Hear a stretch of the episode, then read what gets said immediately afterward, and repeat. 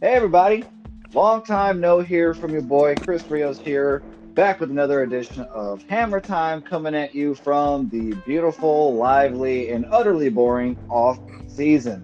I'm here with you today with a great dear friend of mine, producer of the show, and on and off co-host of mine, and host of the Let's Just Talk About podcast, Tony Lopez. Thank you for being back here with us. Hey, it's not a problem, brother. You know, anytime I can hop on, it's an honor. Hey, and it's a pleasure to have you hopped on. So, Tony, like we were talking about before the show, awesome pre show meeting. There are a lot of fun things that we can pick off as nerds of sports Oh my god. to, Yeah. to find ourselves entertained pretty much at any time of the year. Is that not right? Yeah, I mean, we always find something entertaining that's going on in the in the NFL offseason. Because us as Americans, we run on the NFL despite what everybody thinks. This is really what we run off. Like Exactly. Europeans, they run off uh, the Premier League and the Champions League. That's why they. I understand why they were bitching and complaining about the Super League because you're telling the you're telling. Okay, I got to rant about this real quick.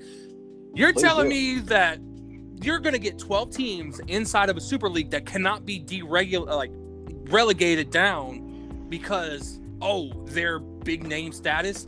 It doesn't work that way over there. That works that way over here in the states. Right? Like in the state side, we got 32 NFL teams, and they're not going down. They're not going to go and be in a second league or go say if it was Major League Baseball, the Houston Astros. Say if they sucked, they're not just going to go and be moved down to the minor leagues. No, it just doesn't work like that. Right, right. You know, and it's different. It's it's quite literally the definition of different strokes, different folks. You know what I mean? Exactly. And, and I can see the argument for both. And I'll be honest, I was all for Super League. In fact, I'll be the. You know what? I'm gonna go ahead and rub to my own horn here. Not that that's anything different on this show, but uh, I've uh, I, I came up with the Super League idea when I was like 12 years old because someone tried to explain to me what soccer was like abroad, and I was like, that is fucking stupid. Why the hell don't they just have one league with all the best teams? All they just pick the best three teams from each country and call it a fucking day. And then it started explaining to me the whole concept of heritage and tradition and how um, apparently, like you know, uh, apparently in some of these places, man, uh, those those local rivalries mean more than even winning a championship. So it'd be like if uh, the parallel would be like if here as a as a Cowboys fan, uh, Co- Tony also notably being a huge Cowboys fan like me, guys. Yep. But uh, that would be like if we and, and don't get me wrong, and it's probably the best way I can understand it. But it would be like if we didn't, if we had no shot at winning the Super Bowl, Mhm. um, then beating then beating the Eagles twice would be satisfying as fuck. That's not satisfying to me. I'm sorry.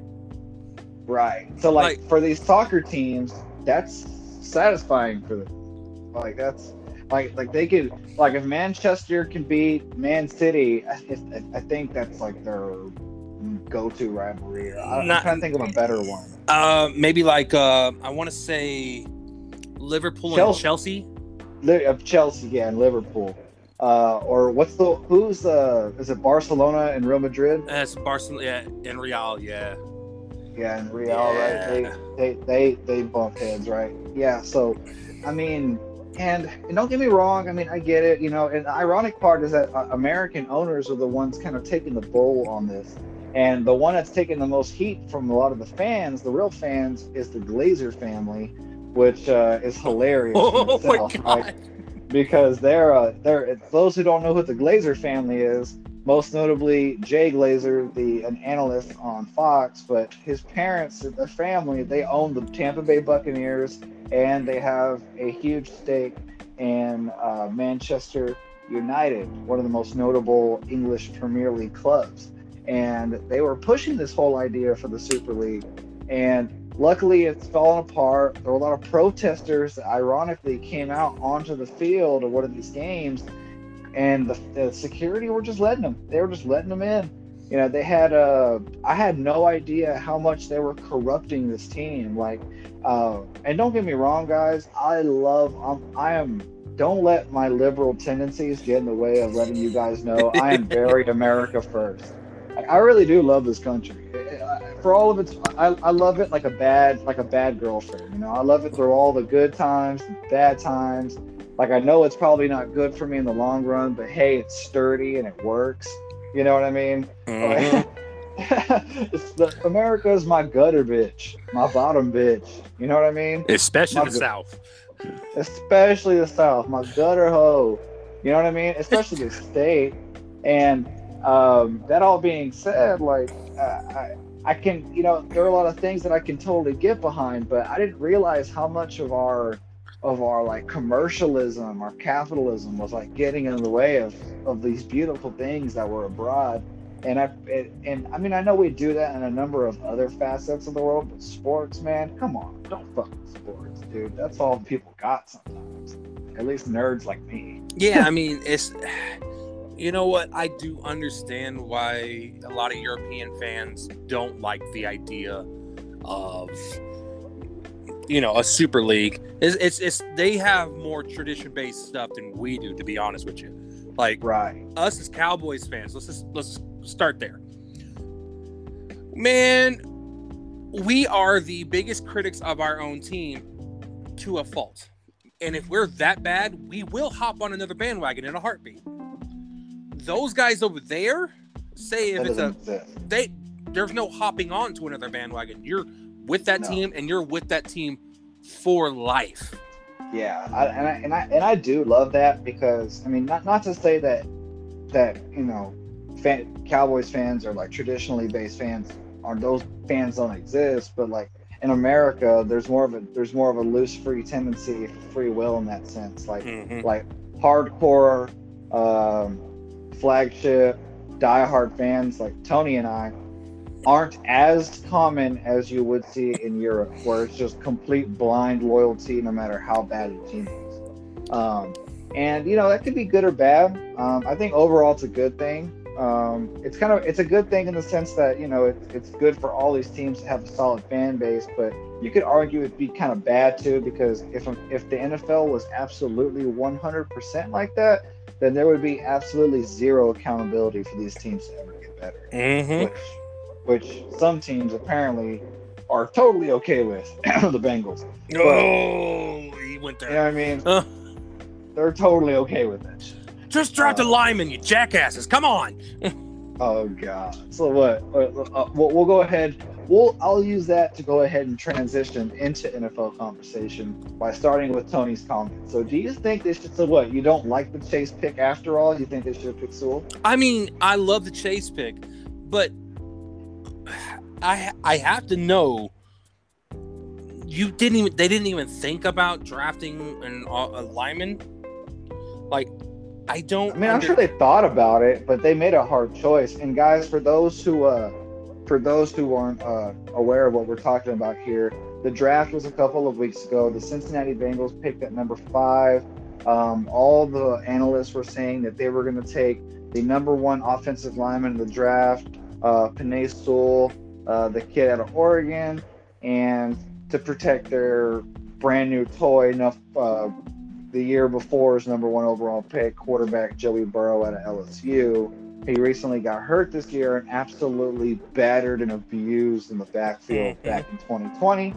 And they were looking for a way to protect him, but there was a shiny diamond toy right in their face in the name of Ja'Marr Chase, his number, his former number one go-to wide receiver back when he was in college. The Bengals had a tough choice to make. Do they take a quote unquote generational talent of an offensive lineman to guard his blind side, right? A quarterback's go to lineman? Or do they pick the guy who has proven chemistry as a wide receiver with him and could potentially be a one two connection for the next eight to 10 years? So, tough choice to make. Well, I'm also I'm looking at their depth chart right now as well. Like the only person on their offensive line that I like I know is is Riley Reiff. Uh, don't ask me how I know that name. I think it's probably because of Madden or something like that. I, I, I know of the name barely. yeah, you know, like barely. I was thinking just before the show when when you brought up the news about Eric Fisher, dude. That's the perfect place you could have gone. yeah, I mean, I mean, now granted, I think he's going to have more impact on the team in Indianapolis, but if I'm a GM, that's the first motherfucker I'm going after. I know goddamn well the Bengals have room on that team to make to pay anybody. well, think about this. They you saw you saw they picked up uh, Ja'Marr Chase in the draft, right? I'm I'm looking at their tight end depth chart, and I didn't know that this guy signed with them. Thaddeus Moss. Oh wow, Yeah. he went un- he went undrafted. No, no, no. Well, he got drafted. He didn't. He went undrafted last year. He was playing with the uh, the football team in Washington, and got released. And now he's a Cincinnati Bengal playing with his old college. Holy shit, the Yeah. LSU Bengals. That's that's what it's turning into. It's literally turning into that. And My God. yeah, More like the SEC Bengals, because I mean, oh no, no, there's no more AJ Green. Um, but still, that's that's that's nuts. I mean, I think Thaddeus Moss, even though I don't think he's very good, you know, Burrow might find though if, if anyone's gonna get the best out of him, it's it'd Burrow. be him. It's Burrow. Um, and then with Ja'Marr Chase right there, I, I man, I don't know. I, I well, is the pick gonna be a good one? We have no fucking clue. I, honestly, I think they're both gonna ball out.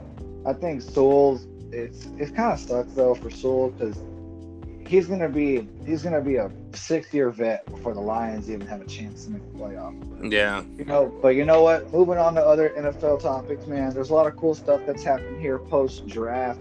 Um, some really really cool things actually.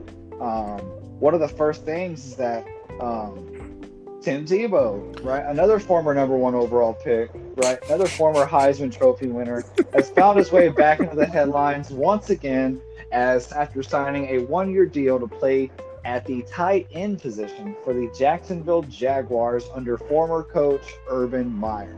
You couldn't make this shit up, except they did.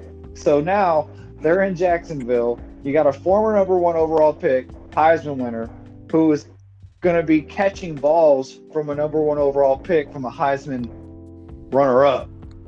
And And they also drafted. They also drafted. Um, what's uh Trevor Lawrence's running back from Clemson in Yeah. the first round as well. Travis Etienne. Yeah, and I'm like, oh, this is getting weirdly interesting. No, yeah, that that's not the only combo that they actually put together in this draft. No, they're yeah, because you have the the Chase Burrow combo they put together. Mm-hmm. They got Lawrence Etienne, um, which by the way is a borderline questionable pick because, and I don't want to get too far off topic here, but they have a borderline offensive rookie in the year there in James Robinson. He was That good. He was so that good. kid, that kid was really, really, really good. So I don't really know what they do with him or how they're going to treat him, given that, I mean, hell, I mean, the kid put up last year, and you just drafted a running back in the first round. Yeah, but let's let's get on the real topic. Let's let's talk about how the hell did Tebow get a job before some of these other great players?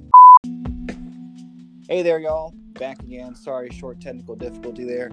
Um, we're back on the NFL conversation. We were picking up right back where we just left off and um, talking about the players um, that are still out there on the market who have played games more recently than Tim Tebow. Um, Tony, if you want to go ahead and start and ring going out. I mean, let's just start with one one guy who is local to us, right? Okay. And I mean really local to us. I'm talking about Dez Bryant. Ooh. Dez Bryant. How the hell does he not have a job? I know he was with Baltimore, and I wish he was still with Baltimore. But come on, what? what Tim Tebow has been out of football for what? Five years? Five, six years? More like seven or eight. Has it been that long? Shit. It really has been. No, yeah, seriously. And then not just Dez. I love Dez. I can go on a rant about Dez.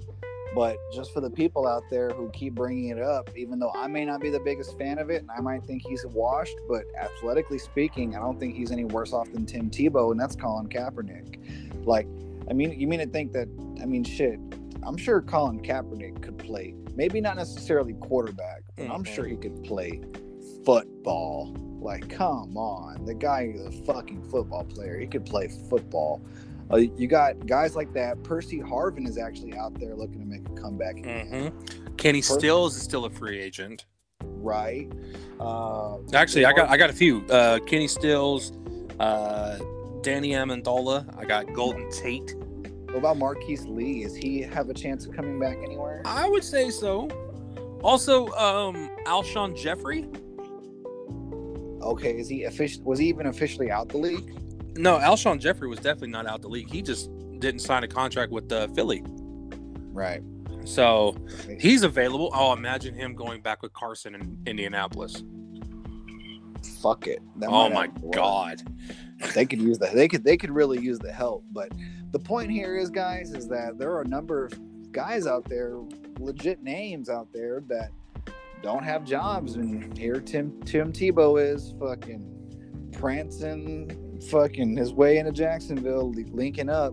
Th- th- This is the pure, and this is a lesson. I'm gonna go ahead and spit some game out to you kids out there if you're listening.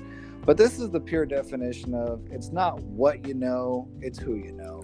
The mother- exactly. He's linking. He's link, he's linking back up with his old coach Urban Meyer, trying to spark a little fire. You know, you're not really going to lose anything by bringing Tebow in your locker room, especially if he removes the whole quarterback aspect, right? Go in there. He's going to provide immediate leadership, right? He's going to take a lot of pressure off of Trevor Lawrence. He's going to help. You know, I, I I just think there are too many positives to pass up on someone like Tim Tebow in that situation. It's honestly tailor made. You know, Urban Meyer is, is in his first year in the NFL as a head coach. And with Tim Tebow there, I mean, it's basically you're basically hiring a quarterback coach to play tight end and possibly be your third QB on the depth chart, which no one has talked about yet. No one, no Nuh-uh. one brought this up yet. But you have to think he's got to be the QB three, right? You would have to put him at QB three, right? Or two? Do you put him at No, two? no, no, I wouldn't put him at two. three, right? Three. Yeah, you still have Gardner Minshew. So, it's Oh, like, right. yeah, you can't forget about Mr. Florida Man himself. Like he literally looks like the uh, antithesis of Florida. Like seriously, If See, he- I, that that's an awesome idea to keep him around. You basically got like, because Minshew, he he wasn't a first round pick himself, but I think he ended up playing like like one at times, and but I don't know. I, I think while his stock is still high enough, they should. I mean, I don't know. I think they if if Lawrence really is this generational talent, then they need to sell Minshew stock while it's high and see what they can get for him. I'm sure there's there's plenty of teams out there that are looking for a solid backup QB or just unsure. You know, maybe even a team like Chicago. the Saints. Yeah, Chicago or the Saints might be a perfect place for Gardner Minshew to go to. I would love to see him in New Orleans because I think he would fit right in. But at the same time, they would. have all this. If, I've talked to Saints fans recently, and i we're not just talking about my uh, co-host on my podcast, Jeff. I'm talking about I've talked to Saints fans, and What they they believe in Jameis. I don't get it. I I will never. I will never get Jameis Winston. Like, yes, I love the fact that he's rededicated himself to the game. I also love the fact that oh, he got LASIK, so he's supposed to be able to see the field better. Dude, this is the same guy who set the NFL record for interceptions in a season. He had a 30-30 season, 30 touchdowns, 30 interceptions. That's Who the hell does that? That's nuts. Nuts. It's it's wild. Wild. I've been meaning to go back and like rewatch like a compilation of that too, actually, because like it just blows my mind. Like, like I'm not even fucking kidding. Like, I don't even think I would be capable of throwing 30 picks. Like that sounds like really hard. Now, granted, I don't think I could throw 30 TDs though either. That yeah, But- uh, yeah. But i- i- if it comes down to like throwing the ball deep downfield or or not throwing it at another human being wearing the wrong colored jersey. yeah, exactly. I think I got a better chance of not throwing it to the guy wearing the wrong colored jersey. Uh, it it it baffles me to know that he's that guy. He is that guy who is always going to have that record too. It- he was a Heisman Trophy winner. He he almost I mean, won yeah, I a mean, national I'm championship. Yeah, I mean, I love Jameis. Like, I, I really, he's a he's a great guy, but god damn it, is he such a bust, and he knows it too. Uh, But if he if he turns it around somehow in New Orleans, then congratulations, New Orleans. You didn't have to go anywhere to find anything. Yeah, I just, I don't know. I, if Also, the Taysom I- Hill thing just lingering over t- uh, Jameis the entire time is weird. You know, I think the the Saints kind of just frustrate me though in that sense. I think they need to be going all in on like, Eh, even though I don't think Carson Wentz is going to end up being anything, the Saints should have been one of some of the people going all in on that. But I know they don't have the mm-hmm. money.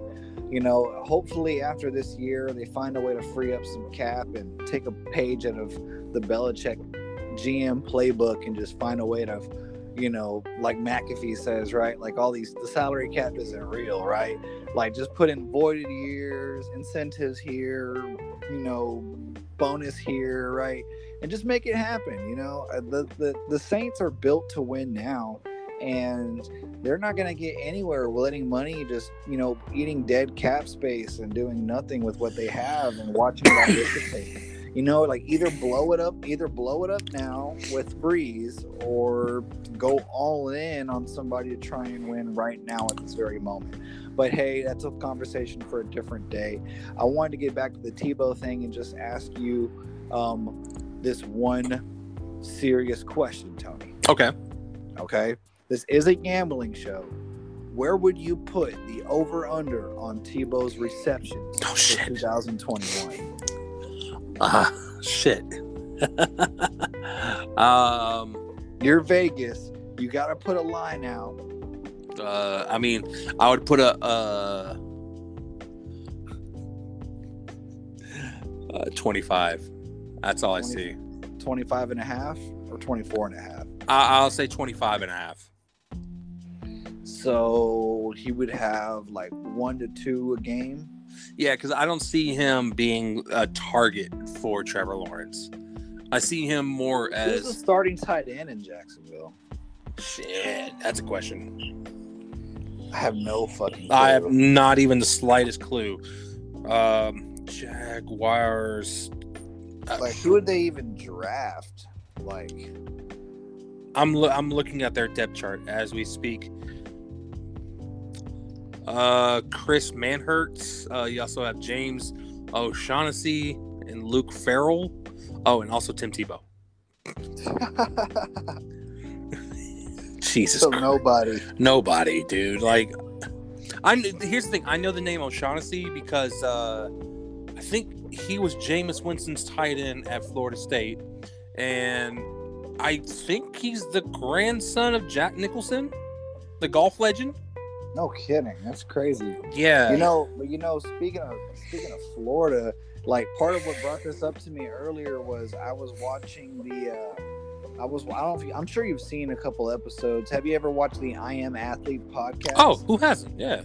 Right, right, right, right. With uh, with uh, Brandon Marshall, Fred Taylor, Channing Crowder, um, and um, who's the other? Oh, Ocho Oh, Cinco. Yeah, Chad, bro, Chad. Yeah, Chad, fucking Ocho.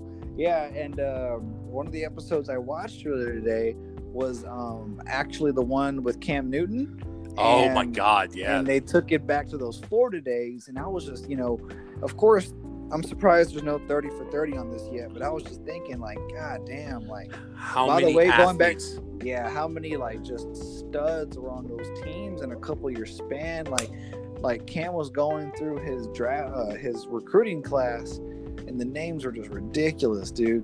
Like the that Florida team was nuts. Like you're talking about guys on that team that literally have done everything from like go on mission trips to murder human beings. like Aaron, like Aaron Hernandez, uh, Tebow.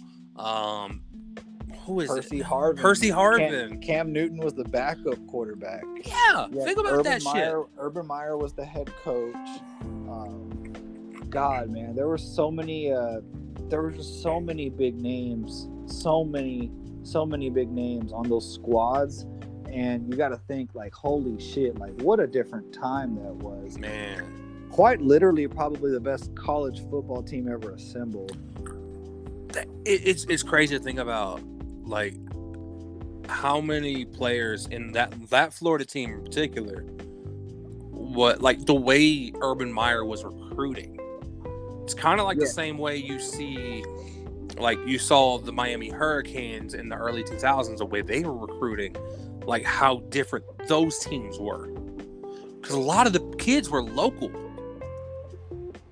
Yeah, they were, man. They were.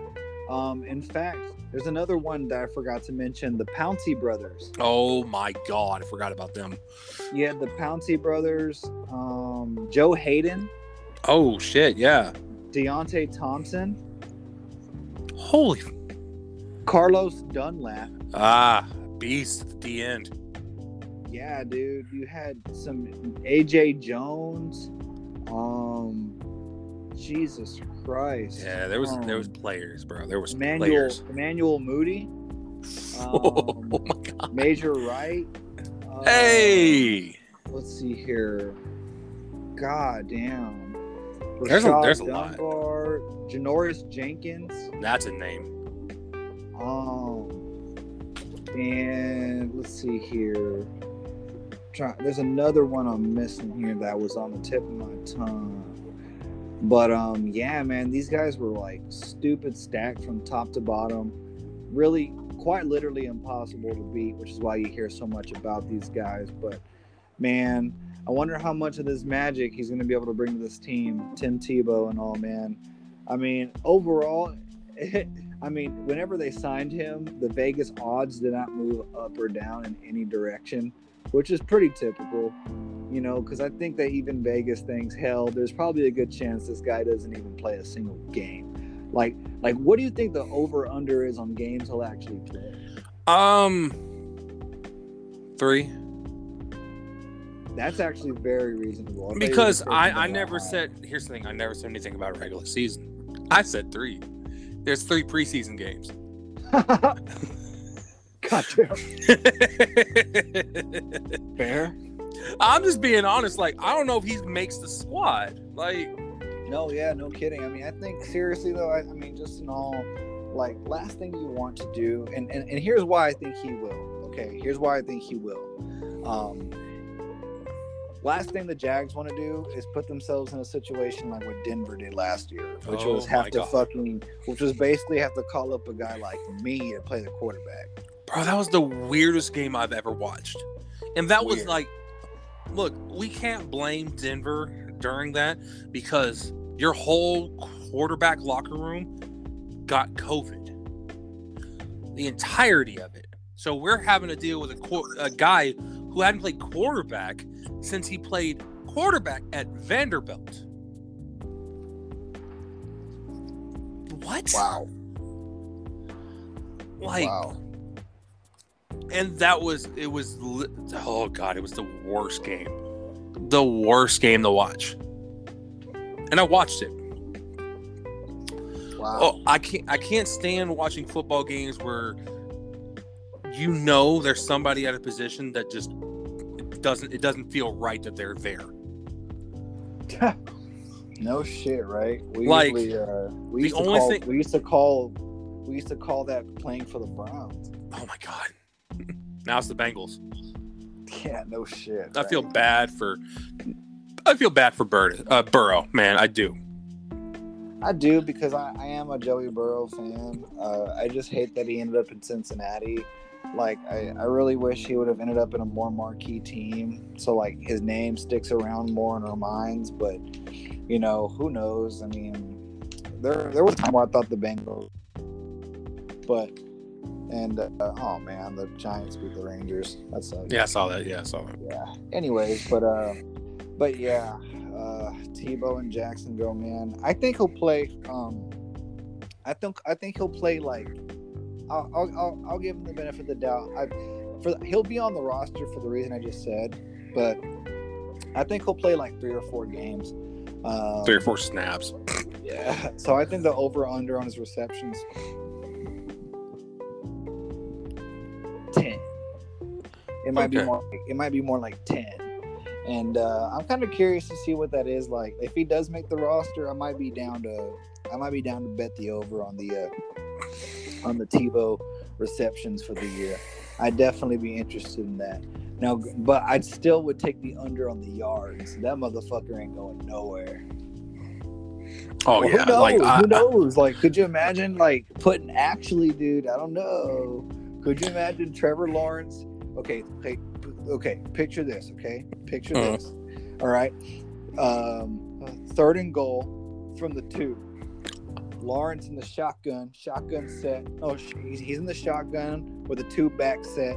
You got uh, Travis Etienne on the left, Tim Tebow on your right. Okay, it's a fucking it's a, like a dual option draw play, and you have Et oh, you have Tebow lead blocking for Etienne, or you got dude Tebow is a lead blocker. Jesus Christ, you know what I mean? That that yeah, he's But massive. Tim Tebow would be a versatile weapon, I think, at the goal line. Like he's still a big motherfucker. We do realize hard to beat when he was running the ball as, at the quarterback position, he wasn't going down. he was revolutionizing what it meant to be a mobile quarterback as a white guy. Yeah, just please. All I ask is, uh, Seriously. you know, with Tebow, if you do get the ball, don't go down. We, you know, how many people want you to score a touchdown, man? No, I, I, I'm not. I'm not even kidding. What, what was the last mobile quarterback that was a white guy Steve, before or Steve Young. after Steve Young, Tebow? Steve Young. right? Steve Young. That's the only person I can even think of that comes to my mind. because like that, he had to escape for his life. Yep. And now, oh, we got a new BYU quarterback that plays for New York who looks like a baby face. nuts, right? Oh my god. 15 years old. How how does he look that young and then he got scared around a whole bunch of dudes? He's got that fucking perfect hair. Jesus Christ. Right, and then he's scared to be around black people. I like, what the fuck is that, bro? Like, That's how I know he's a bust. He fucking he used the he got the ad that whatever ghost or PCP was inside of Adam Gase that day. Yep. His interview. yeah, was was whatever was in Wilson that day because he did not look like he wanted to be around the brothers.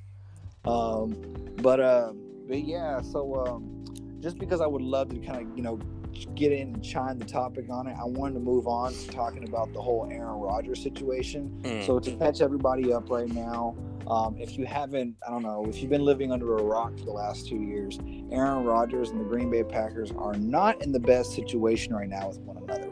The front office has made numerous mistakes. Numerous. Now, mistakes is, I know, normally associated with an opinion, but there's really not much opinion to go around here. The Green Bay Packers have lost two consecutive NFC championship games. For those that don't know what that is, it's a game before the Super Bowl. So they've lost that game in back to back years. And instead of helping out their MVP quarterback to get to the next point and get to that Super Bowl and hopefully win another ring before he retires, they have consistently, consistently decided to do things like draft a defensive player for nine of the last 10 drafts. And the one time they did pick an offensive player, it was to use assets to trade up in the draft to pick a quarterback in the first round. That quarterback in the form of Jordan Love. Now, there are a million things we can talk about that all day long. I could talk about that for hours. Why in the hell would you pick a quarterback, trade up for one, whenever you have literally the MVP of the league on your team with potentially four to five years left in him to, to play with? You quite literally are never going to use this guy. You could have picked a first a, a first round wide receiver and helped him out. Davante Adams is out there eating because he has to hmm but that's a whole nother conversation. The point is, this has gotten to the point where Rodgers is demanding, not necessarily demanding out as much as he's re, re, re uh, he's re uh, resenting getting in. You know, he's not in there demanding a trade, but he's basically saying, "Look, I'm fucking done with you guys." You know, a um, little bit different than the way people normally go about this because Rodgers is totally cool with not playing football anymore. It sounds like, which I don't think has anything to do with his love for the game. But if we were going to get into the hypotheticals here, like every other team, probably besides two or three squads, has got to be asking themselves, how the hell do we get that guy in our building? And what I wanted to ask you, Tony, was out of the potential suitors out there for a potential Aaron Rodgers to come in their building, pretend, let's go ahead and say, let's go ahead and say every team has unlimited cap room. It's just a matter of Rodgers would want to go there and, and the team could fit him. Okay. Who would you think would be the most who, who who would be the most exciting suitor for you or the one that you would like to see the most? And you can base that off of either most successful or you would just like to see it the most.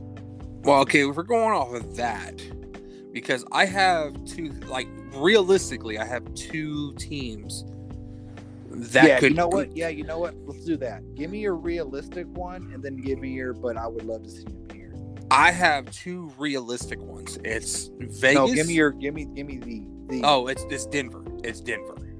Okay. And it's just because Denver has the assets available to trade for Aaron Rodgers. And they act their their team is young. They still have a motherfucking crazy defense over there. Like you still have Von Miller and I think Bradley Chubb is over there still. Wow. And don't get me started on the secondary. Don't don't get me started on a lot of things. Their defense is still crazy. Imagine Rodgers doing what Peyton Manning did. That would be nuts. Going to Denver and winning a Super Bowl. Jesus. Yeah. It, it, for some reason, Denver has this aura of we can win with old quarterbacks. Okay. Somehow they did it with Elway when he was old. They did it with Peyton when he was old. Rodgers is 38. People forget that he is 38 years old. He is old for NFL standards. Except Tom Brady is the literal exception to the rule because he keeps defying time I don't understand that man at all. But if I was going to have fun with this, okay, send his ass to New Orleans. Dude, that's so crazy you say that. That's dude, you God, go ahead go ahead and explain why. Like you already got Michael Thomas there. Who if you put Rodgers with Thomas, who actually likes to throw to freaking receivers, that guy is going to have another crazy season. Jeez. Oh, and then don't get me started on Kamara in the backfield. You got Dude, that would be bonkers if you had Rodgers to play with those toys, man. Good fucking god. Now, and the funny thing is, going back to your point about Denver, you know, I know.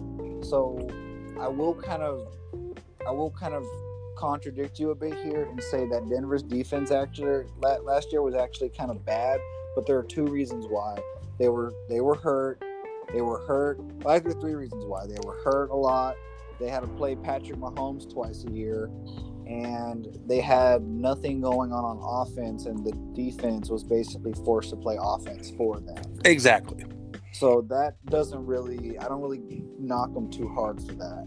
Um, and imagine, but, like, think about that. that. But using that same point, the Saints were actually a top five defense less last year. Exactly. very, very different to what they're normally used to having. Because they're if usually Rodgers their defense is trash normally.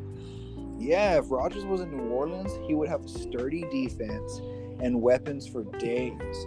I can only imagine what somebody would like Aaron Rodgers could do with a consistent weapon like Michael Thomas. Now, that is no knock against Davante Adams. I think that Michael Thomas and Davante Adams are on the same level actually. And I actually think they're actually pretty good comps in terms of production with Aaron Rodgers at the helm. But with Alvin Kamara in the backfield, that is not comparable. Aaron Rodgers has never had a running back like Alvin Kamara. Um, he's never had a he's never had a weapon like that. And, No. you know, I love me some Aaron Jones, but he can't do what Kamara can do. Now, Um, Let, no uh, let me let me read something real quick because this came out today. According to NFL Network's Ian Rapoport, the Packers have made a significant long-term contract offer to Rodgers, who has reportedly told people within the organization that he does not want to return to the team in 2021. Packers brass maintain they do not want to deal the quarterback.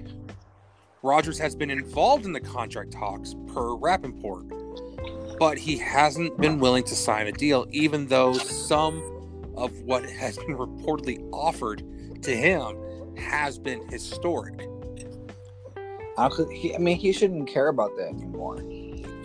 I I just don't feel like he wants to be there at No, all. dude, I don't get. I don't give a fuck what they're offering him. Like, if I'm, I mean, of course, this is me talking as a fan, right? But Mm, if I'm Rodgers, who gives a shit? Like, you could pay me fifty million a year. I'm not going back. Like, like it's not even really a matter of the money. Because at that point, shit, if I'm coming back, if anything, I want to take less because I'm trying to fucking win. It's Like, not even about it's, more- it's not about the money. making shit up. Yeah, it's not about the money at all. Give me some I'm weapons, man. Give me some weapons. Yeah, take that fucking money and go pay somebody else. Go give me Julio Jones, asshole. Give me a lineman. Give me give me a better line. Give me a better receiver. Give me some better running backs. Dude, Even though no, I do love Aaron but- Jones. But but let's let's uh let's daydream for a second. Julio Julio Jones. And he's apparently available. He's available. Oh, look, I'll I'll say this. I too think Denver is the most realistic option. However, I disagree with a lot of people in the in the mainstream sports media in thinking that the Broncos are an Aaron Rodgers away from a Super Bowl team. I don't think that team is that strapped. Like Phillip Lindsay is a decent like fantasy running back. Like KJ Hamler is is is, is okay. Uh, Jerry Jeudy is a good weapon. I think he'll be good for years to come. But I I don't. Neither one of those guys is a Davante Adams. They don't have an Alvin Kamara in the backfield. I don't think that team. That team is just too mediocre to me. Like Denver might be able to make it work, but I don't. I just don't see that working out. I really don't. So like that that's where that's the kind of position I think Rodgers is kind of stuck in and has to really consider is that the suitors that are out there to get him Mhm. aren't winnable. And ironically enough, and I was gonna call in the Pat McAfee show the other day and bring this up, and I've been meaning to, and I still might do it tomorrow actually. But the one team that would have been the perfect place for Rodgers to go post draft after all this news has come out already pulled the trigger on their guy, and that's the Indianapolis Colts. If the Colts would have waited, if they would have waited for all of this shit to play out, they would have been able to spend their money on a discounted Aaron Rodgers and made a disc and, and made a deal cross conference with the Packers. So now the Colts have kind of low key shot themselves in the foot because they would have been the perfect team for Aaron Rodgers to go to. That makes ready sense. Holy crap! They and they have the weapons. They have so many weapons. They have the weapons to win now. They have the defense to win now, and they have hella assets. They would have been the perfect team. Way, way, way better suitable to win now than any of these other teams that are in the talkings right now, like the Broncos or the Raiders. Come on, man. You got to admit, the Colts fucked up here. Like- they pulled the trigger on Wentz way too early. If they were willing to trade and pay for a quarterback, you could have made the exact same deal. Even if you had to pay, give up more or pay a little more, you would have gladly done it for Aaron Rodgers. in a heartbeat. And imagine he uh, Pat having Rodgers in studio every week instead of having him over of like a Zoom call. Man, I got to admit, dude, Rodgers, the Colts would have been cold blooded. Cold blooded. Oh my gosh. Now that would have been nuts. So I don't know, man. Like that's kind of disappointing. Like I got to admit, like I think the Colts really dropped the ball on that one. I'm surprised McAfee hasn't brought that up because it really appears like the perfect person, the perfect suitor, just pulled the trigger too early and just they just they just asked out the cute girl because they didn't want to ask out the hot girl because they didn't think she would say yes or something. You know what I mean? I do. So damn, dude. I, I just kind of I don't know. I, and because of that, which is why I'm partially a believer that he'll stay in Green Bay, but I don't know. Um, but I just wanted to say I do agree with you, Denver. Denver, New Orleans. You know, New Orleans would be the only team that I think, besides the Colts, that could put Rodgers in a position to win now. Um, that could actually make sense. Um, ironically enough, I think Chicago might be the only other team that I think might be able to do something, or Seattle, um, if that were ever to actually work out. But very, very unlikely. Um, keeping around the NFL, um, I wanted to go ahead and, uh, and do this a little bit, Tony and uh, kind of hit you with a couple of, uh, you know, we're in the off season. We have some time to kind of kill. Oh I yeah, wanted to hit you with some quirky questions and see, uh, test your football knowledge a bit. Are you up for that? absolutely. All right, I love it. Okay, guys, we're gonna do some Hammer Time trivia, cross host to host here on Hammer Time.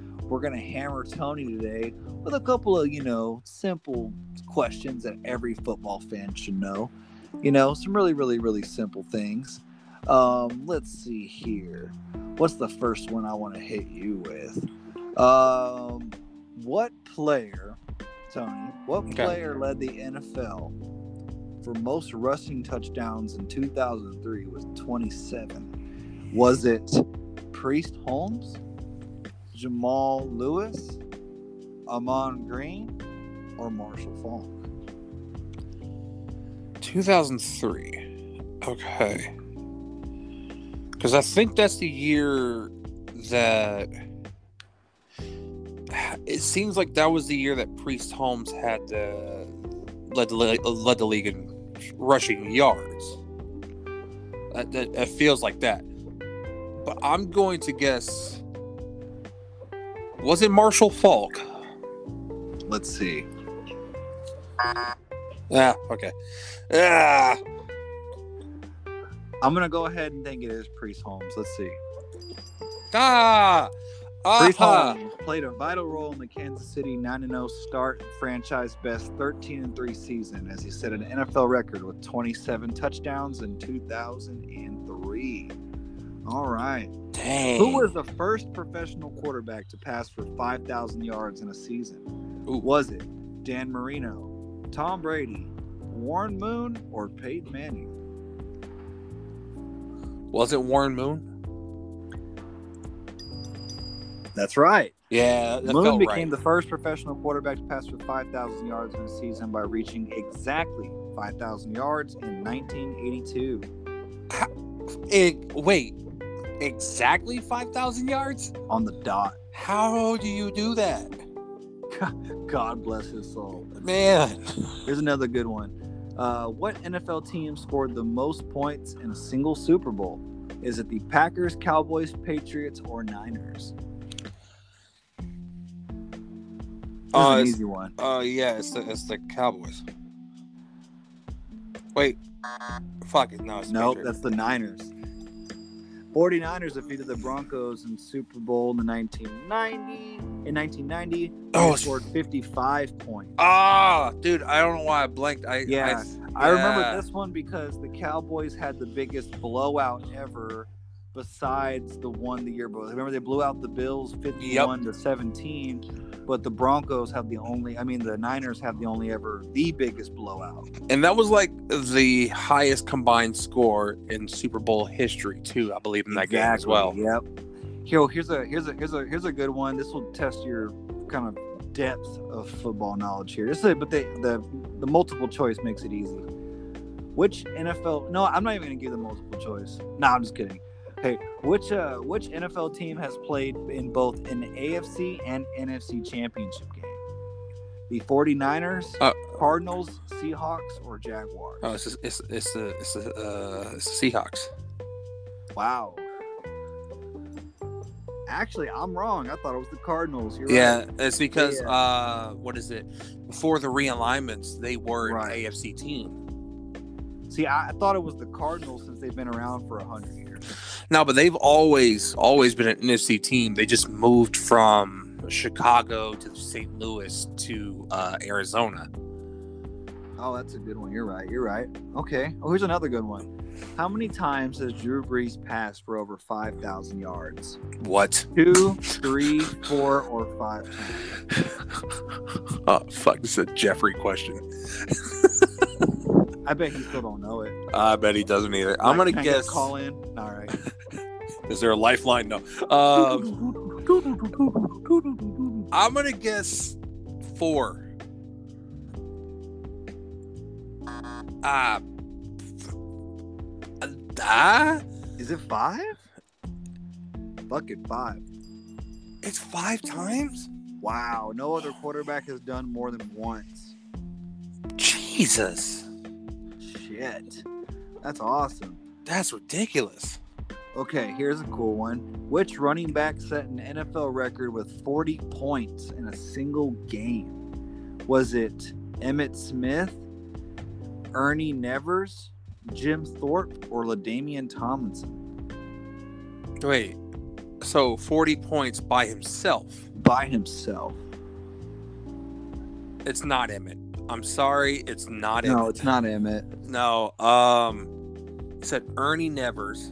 Any ne- Ernie Nevers, Jim Thorpe, LaDainian LaDainian Tomlinson. Tom- why is ECU. Why is LaDainian on this list? I think it might be. Oh, it's either Nevers or LaDainian.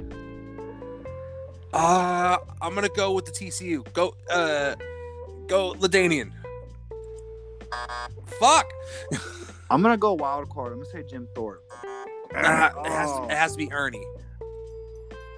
Yeah, Yeah. it's Ernie on Thanksgiving Day in 1929. What the fuck? Superstar running back Ernie Never scores all 40 points in the Cardinals' 40 to 6 victory over the Chicago Bears. Oh, what the fuck? Thanksgiving Day in 1920 something. What the fuck? God damn. I would have never gotten that. God, me either. Let's see here. Um, ooh, here's a here's an here's an here's an easy one. Which which player legally changed his name to match his jersey number? Oh, it's Chad Johnson. Perfect. Also, Uh, also, if you want, if anybody wants to watch anything good on Viceland, there is a new series called Dark Side of Football, and the first episode is about uh, NFL wide receiver divas, and it's mainly focused on Chad Johnson, wow. and it is oh, it is it's a good watch. Oh, here's a good one. Um, you know, here's an easy one and a good one. Um, what team drafted Brett Favre? Oh, the Atlanta Falcons. It's an easy one. Okay, now here's a harder one. What are the only two teams from the NFL's founding franchises that remain active? Is it the Vikings Giants, Cowboys Niners, Bears Cardinals, or Packers Browns? Um. So wait, read that question again. What are the only two teams from the NFL's founding franchises that remain active? Oh, it's Vikings, it's it's Giants, it's it's Cowboys, C. It's C. Niners, Seth. It's C. Bears, Cards, Packers, Browns. You said Bears, Cards? Yeah. That's right. That's Yeah. correct. They have been around the longest. That's a good one. They're forever, and they're both started in Chicago. Okay, let's see here. Year was sudden death overtime adopted by the NFL? 1974. Good shit. He, I didn't even read them off. Uh, the the game, the first game to actually implement the making rule was a. It, the first game to use the rule, it was a Jets Giants game. I somehow saw that today. Wow. Okay. Yeah. Here's here's here's here's one, here's my last one here for you, and it's really tough. Which Titans wide receiver was tackled at the one yard line short of a potential game tying touchdown? Kevin Dyson. Wow, he's got it, people. Tony, Bastard. Didn't he didn't even need a multiple choice. Didn't even need it. Because I, I I that's one of the first games I ever watched as a football fan. Okay, okay, come on. I got I got to stump you here. Which who was the only Super Bowl MVP to have played on a losing team? Uh it's a cowboy. Um it's uh is it Harvey Dent? The choices are Randy White, Chuck Howley, Oh, Larry uh, Konska, and Dan Lawson. Lynn oh it's, Dawson. it's it's it's Randy White. no fucking bullshit. Is it uh is it Chuck Howley? What kind of name is Yeah. Howley? Chuck Uh. Howley, yeah, linebacker from the Cowboys, and they lost to the Colts. I knew it was a cowboy. That's the worst part. It was like, yeah, we we lost the Super Bowl against um what was it? The Colts. And we still somehow had the Super Bowl MVP. It's Super Bowl five, by the way. Yeah, it was Super Bowl five. Oh, you stumped me. Shit. That's hilarious. Um, let's see here. Um, all right, yeah, we can roll with that. That was a good one. Ah, here's here's a cowboy one. We'll roll we'll with this. What former Dallas Cowboy replaced Phil Simms as the color analyst in the NFL telecast on CBS? it's Tony Romo. Our Our favorite go-to guy, my childhood hero, mentor, and adopted father, Tony Romo. think about this. In three years, ESPN and ABC are gonna have another Super Bowl. Wow. Yeah, that's weird. ABC having a Super Bowl is crazy. Yeah, I was like when's the last time we saw that? Is it just going to be the uh, Monday Night Football? I think it's gonna be the Monday Night Football crew. Yeah. That's what I'm saying. Yeah. But who's doing Monday night? That oh, that's Well, a whole I different question for another day. kind of cool. Even though Monday Night Football gets ragged on, I'm actually still a big fan. Like, I love the graphics. I love the, like, I mean, I love the hype. Like, I know the ratings don't reflect like what they used to, but I think it's fire still. Like, I the quality, like the image quality, is a Mhm. one. The graphics are a one. I love the fact that it's a night game. You know what I mean? Like I think it's just really cool. Like I, I think I think I don't know. To me, it hasn't really lost its luster. In fact, I think it's actually kind of badass. But you know, I understand how the common fan might not enjoy it as much. Like I, I love Monday Night Football, and now with the new contract with the NFL, they're able to flex games onto Monday night as well as Sunday night, See, and that's something that they should have done years ago. Which it's it's so nice to be able to do that because some of the matchups that they've had on Monday night for the last few years have been absolute utter garbage. Awful. Yeah, it's like Horrible. unwatchable, and Yeah. now the NFL has the money again. They can do some things. Give us the matchups that we want to see so we can watch Monday Night Football. Like un- unintentionally, that Chiefs Rams matchup from two years ago was one of the greatest Monday Night Football games possibly ever. Yeah. And was. we need more like we me- we need more games like that.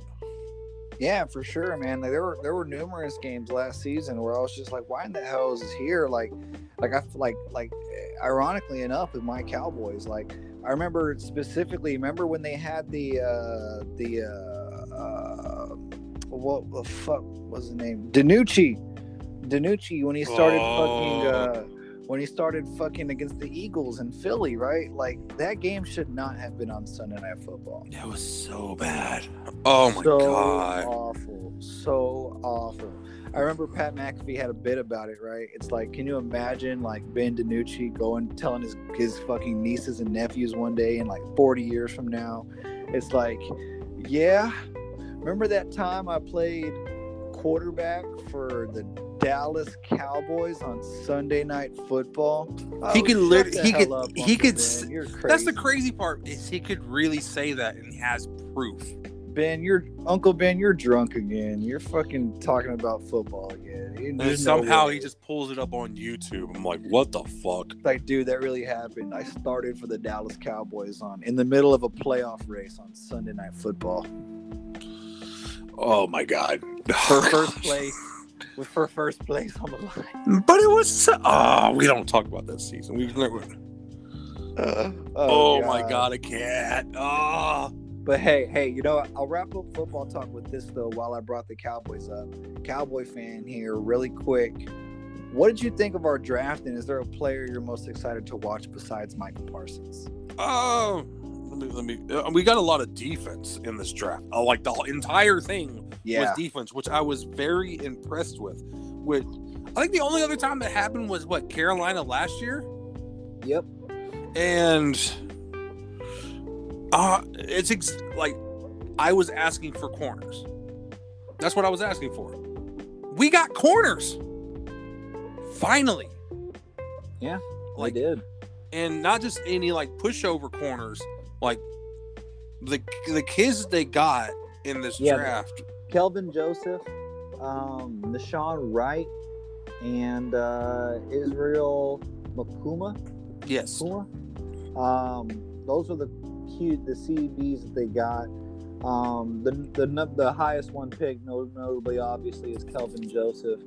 You know, I was looking into Kelvin Joseph, and apparently the kid is actually a first round graded talent. Do you know why he slipped the second round? Hmm. the biggest knock on him um, wasn't necessarily his physical attributes because he actually he actually only played eight games in this last season and he had four picks Jesus Um, fucking Christ. yeah he, he averages like a pick every other game um, he actually he was actually he started off at lsu and then transferred to kentucky for more exposure Mhm. um, but the reason he slipped in the draft is because there were questions about his love for the game and how serious he was with football. Um, because while he was in college, he dropped six albums. Bro, what a boss. That's dedication. I don't give a fuck what you guys talking about. That's what I said. What? Six albums?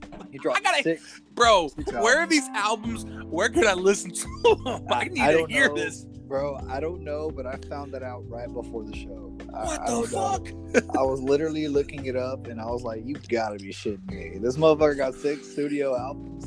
Like where, bro? Like, come on. we can't Yeah. just we can't just find this out and just like, oh.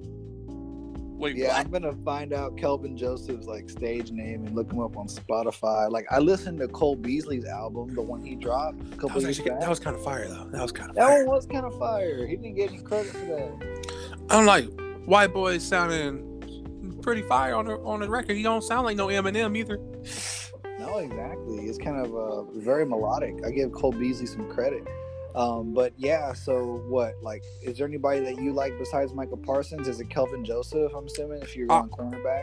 I think for me, um, yeah, it's either Joseph or um, uh, the I don't know how to say his name, Osaya. I'm not. I'm never Uh, gonna be. Oh oh, I just oh.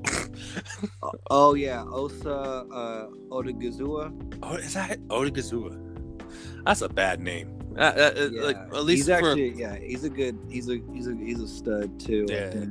Also actually, the the um, Jabril Cox pick is. I was about really to cool. say that that was the guy I was gonna say. He's actually um he's actually the kid that I I think might be the steal of the draft. Jabril Cox was actually um before he went on to play at a North Dakota State, he was actually a, an LSU product. Um, very very good. He plays uh, inside linebacker. Um, I think the kid has a ton of talent. I think he really, really does.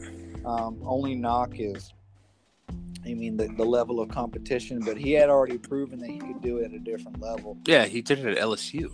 Yeah. Yeah. So, um, I- Also, I- Mhm. the thing I found out during the draft while watching everything that the Cowboys, when they signed Keanu Neal, they didn't sign him to play safety. They signed him to play linebacker. uh, linebacker. Yep. Yep, that linebacker room is going to be crowded, just like the uh, defensive line room. But hey, with Dan Quinn at the helm, you know, I'd rather overload him with, you know, with with with roster with this roster on the defensive side and let them just filter it out because think about it. I mean, the Cowboys picked up nine different players and on the defensive side of the ball in the Mhm. draft.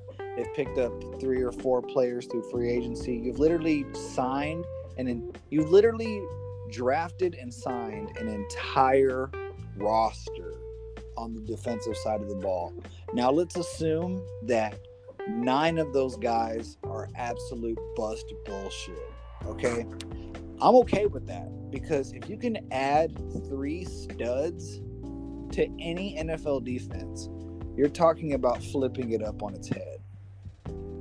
Okay, yeah, Right? Unless- you know what I'm saying? yeah. Because I also I think they drafted the do amount of math, linebackers. You literally make it 28% better. Yeah, and they drafted these linebackers because there's still like okay, Sean Lee retired, and But he barely played. he barely played. Also, it's the same question with uh, Leighton Vander Esch.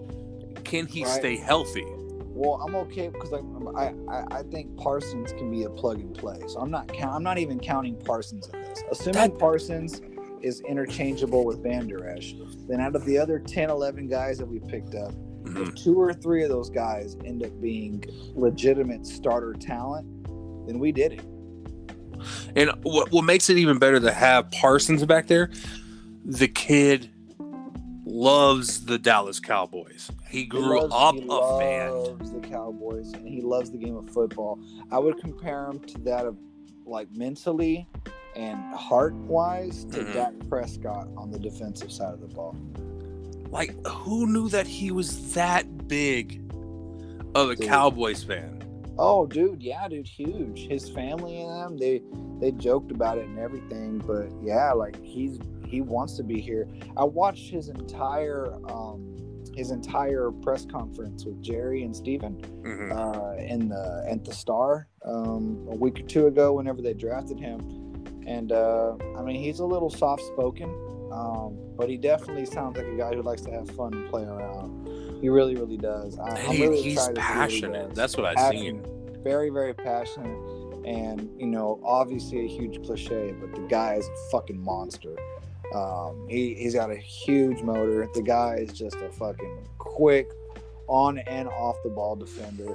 Um, I he just has incredible instincts. I've watched enough Penn State games, gambling wise, to watch to run into this kid.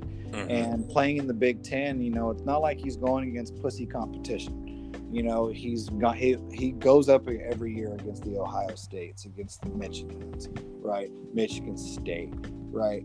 He's going up against good Big Ten talent and in a conference where defense is probably a lot more profound than you would see in maybe what we're used to watching in the Big 12. Big 12 ain't got no defense. I don't care what anybody says. It doesn't exist. I mean, many- like, what is that?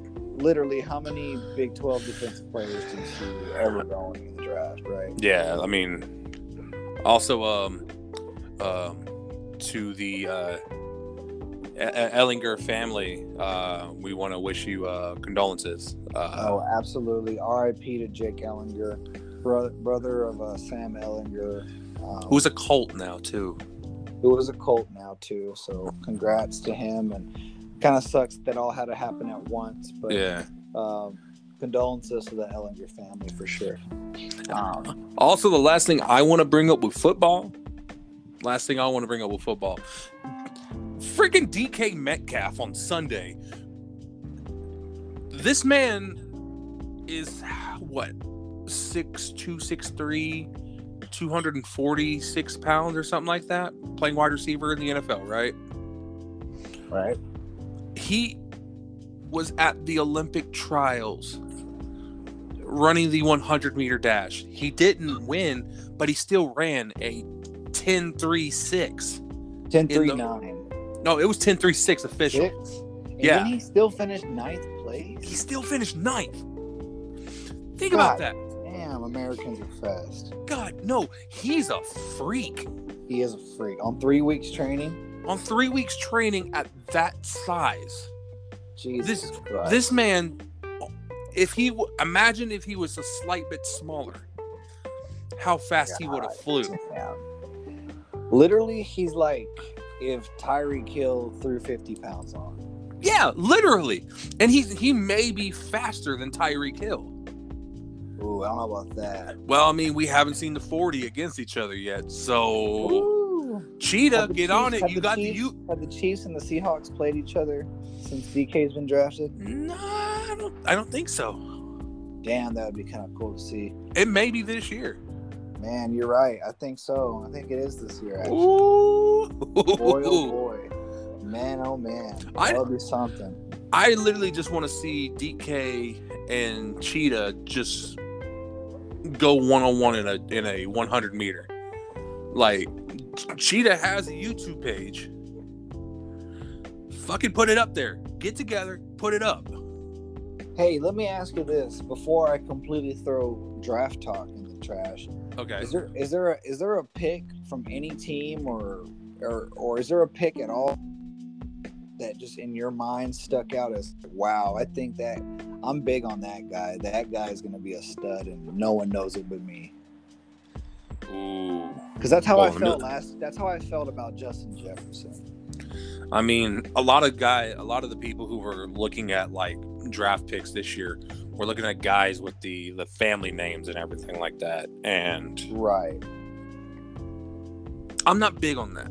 I'm not big on family name. Um, the Penei Sewell for Detroit, like that, man. I have been high on that pick like crazy. Like I know it's so high up there, but it's like something it's a about lineman. it's alignment. And Dan Campbell wants people on his team who are going to eat motherfuckers on the field, who are going to put little fuckers down and make them look like tiny cockroaches. He wants mean motherfuckers on his team. And Penei Sewell, Yep. man, It's as mean as it gets, man. Um, definitely, I, I I love that, and and I totally get where you're coming from. Like at that point, draft order doesn't even really matter because mhm. those linemen, you know, they're not the sexiest pick, but definitely can be a stud for years to come. You know, if he's a Joe Thomas, then you know you do what you got to do to get the guy like that. exactly. I'm gonna hit you with one here that is a little bit uh, a little bit out there. I'm gonna I'm gonna hit you with a fifth round pick. Okay, okay. all right. Chuba Hubbard. Oh fuck! running back at uh, Oklahoma State. Yeah. He got, he got drafted by the Carolina Panthers. He was actually the 10th running back that went in this draft.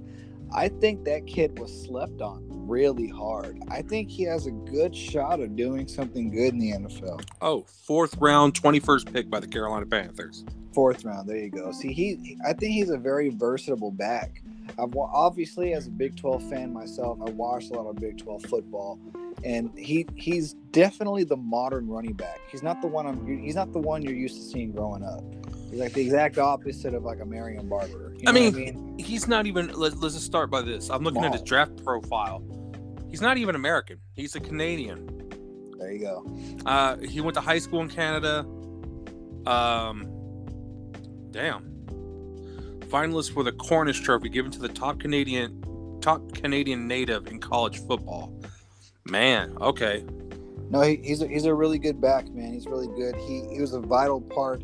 Him and Wallace were vital parts to that uh to that Oklahoma State offense that uh that put up hella points. Um, like always under Mike Gundy.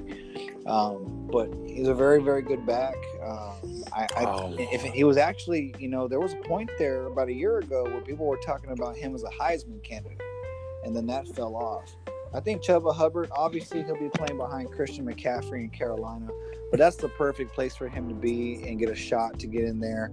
Um, with Carolina being in the situation they are, you have to think Christian McCaffrey's days are numbered to an extent, and Chuba Hubbard's going to have the chance to shine at some point, and they can't. And with Christian McCaffrey's injuries, even if they don't, he's still going to get reps. So I think uh, be on the lookout for Chuba Hubbard on your fantasy team in case uh, in case uh, Christian McCaffrey goes down because they're going to need him with Sam Darnold the, uh, throwing the ball. So definitely keep on the lookout for Chuba Hubbard, Oklahoma State Big 12 product. Uh, and if he doesn't make it in the NFL, look out for Chuba Hubbard with the Edmonton Eskimos. Shit, right? I mean, look, best part about being Canadian is if he really felt like he couldn't make it in the NFL, you have to have a certain amount of Canadian people on a Canadian football roster. So, right. boom, fill them in right there. Good idea. Good thinking. I like it a lot. And hey, guys, that's going to wrap up football talk for now. Uh, we're gonna get in. We're gonna take a short break, and we're gonna get into a little bit of fun cross sport talk. We've got the NBA playoffs coming up. We're gonna peek in a little bit about that. Um, uh, tie that in to the other playoffs going on in hockey, and I give my review on the new Globe Life ballpark for the Texas Rangers. All fun, quick, fun conversations coming up after this break that we're having right now, actually, in show advertisement. Staying on the air, I would like to actually promote Let's Just Talk About. Tony is the host of his own podcast, guys. Let's Just Talk About. They talk about sports, they talk about pro wrestling, um, even a little bit of pro gaming or, or, or, current gaming, I think, too. Is that correct, Tony? At times, at times. There at are times, times when we bring it up. Okay. But guys, they've been doing this for a long time. Tony helps produce this show. He's this show's executive producer. But again, do not sleep on Let's Just Talk About. It's incredible content. I myself am a, fan. I've supported wholly and through. Um, if you haven't checked it out, you're only sleeping on it and hurting yourself. It's available on all platforms Spotify, Amazon, Google, iHeartRadio has approved this show, and let's just talk about. There's connections and links to the show hella available. Follow Tony on Instagram at Tony Lopez 76. Yep, that's exactly it. At Tony Lopez 76. Links available. It's an incredible show. Um, I believe he's going on about season two right now, just like this one, um, if I'm counting the episodes correct. But either and other than that, guys, please go check it out. Again, let's just talk about. Put it in the search bar click on the motherfucker. It's got a red title. You can't miss it. Click on it, click on it, click on it. Please, please, please. You're going to love it. It's fun content with Tony as the host and our good friend Jeffrey Burtis uh, co hosting. Um, uh, other than that, Tony, how else can they find the show? I mean, you can find it literally on anything right now on Spotify, Apple Podcasts, iHeartRadio, um, Google Podcasts if somebody actually uses that. Um, and really anywhere you could find your podcast. Um, it's on everything. Um, here soon, I'm going to experiment with going live mm. on either YouTube or Twitch. So you would have the live feed of the podcast on Twitch, and then later on you can watch it back, and probably it will have the audio on on on Spotify and everything else. Awesome. I love that. Is there anything else that you have coming up fans might want to know about? Um stay tuned for our NBA playoff special coming up on Monday. Awesome. Love it. I actually hope to be a part of that. I'm really Oh, you're, you're going to be there. There's like there's no doubt you're going to be there. So, guys, check that out. Again, available on all platforms. Um, Hammer Time, and let's just talk about available on all. Uh, connected family, definitely tied at the hip. Um, of course, for all of your sports betting content, this is the home and the hub for that. Um, if for more, um, for more. Uh, I don't even know how to say. I mean this in a great way, but more just very entertaining, quirky news and takes on current day sports and uh, media. That is exactly where you want to go. Tony does a great job of keeping that show very entertaining, and uh, I think you'll love what you'll have to hear. So definitely check it out again. Let's just talk about. Check it out. Listen to more stuff from Stadium Junkies Media, baby. Sheesh yeah, hey, the label, the label. Tony's running the label, man. I'm under the I'm under the umbrella of the, the sports uh, junkies media label. I love it. I love it. But all right, guys, getting back into hammer time. Um, we'll go ahead and touch base a little bit about the NBA playoffs. Uh, our Dallas Mavericks are sitting in the fifth spot. Um, that play-in tournament is right around the corner. Currently in the Western Conference, sitting with the Lakers at seven, the Warriors at eight, and then we round off with the Grizzlies and the Spurs no guarantee on where that's all going to finish off, but it's looking more and more clear every day. Like the Lakers are going to be where we draw that line. So, and I had this conversation with a number of people. I don't even really feel like talking about the Eastern Conference. Their play-in tournament only includes one team even above 500. And, but, and, and it looks like all 10 teams um, in the Eastern Conference, at least that are going to be either in the play-in tournament or in the playoffs themselves, in are locked in because I don't see Chicago uh, getting in. And today, Toronto has been eliminated from playoff contention completely. There you go. So, so on the so on the western side, you know, it's still not really necessarily solidified for anybody yet, but let's let's let's let's go ahead and dive right into the interesting part of it. And that is the Lakers. Like who the hell saw them falling that far? See, ironically enough, a lot of people just because of the injuries. But now, well, now before now, the season, let, me ask you this: I asked Ryan this earlier. Ryan is our uh, is one of my NBA, go-to NBA analysis guys, but he's a big Laker fan, a mm-hmm. LeBron connoisseur, if you will. but uh, what I would say is this: LeBron's hurt. Yep. And if they have to play in the play-in tournament, you know he's going to play regardless. What what extent of help does LeBron have to be at for them to actually make it out of their life? Well, fifty percent, eighty percent. It has to be like at least eighty-five percent because in reality, you're only going to go as far as LeBron takes you. It's just a simple fact. LeBron James makes that much of a difference for the Lakers organization as any other like if you put him on any other team the same exact thing would happen LeBron or nothing. Okay. It, it happened in Cleveland. It happened in Miami. LeBron was the reason that you went far in the playoffs. Uh, I just don't know what it is about the guy. If he's not 100% healthy, they're uh, look, they're not going to go to the NBA finals if he's not 100%. Let me ask just, you this. Let me ask you this. If, okay. If no, okay, um, no LeBron, Okay. But A but AD is one hundred percent. Did they make it out of the play-in? No.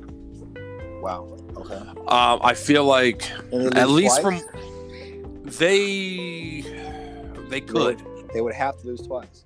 Yeah, I'm looking at the teams right now, and I could viably see it. I, I could see them twice. Easily, easily see them losing to the Warriors. And at that point, it's a toss up if they can't take care of business against, you know, because I mean, it's basketball, you know, it's a, if the Grizzlies or Spurs just have a good day, it's that's all it takes. And the Grizzlies, they're getting healthy again. That's the scary part. Jaren Jackson Jr., uh, the power forward for the team, is finally healthy. Finally healthy. Yeah, he's back. No way. And then uh, Ja Morant. Like, he, was a, he was like a top five draft pick, like yeah, years ago, right? And he's still playing good ball. He just hadn't been healthy all season. Okay. And now he's back, and he looks like he's back to where he was. Him and Ja, fuck you mean, dude? Hey, I'm a big Ja Morant guy. You know that. I, do I, Do you remember seeing the list of like top ten? Uh, what is it? Players under t- uh, 25 that ESPN put out. yeah. What was that list? Where was Ja Morant? Click clickbait. It pissed me off so badly because I was like, immediately, it's like, where's Ja?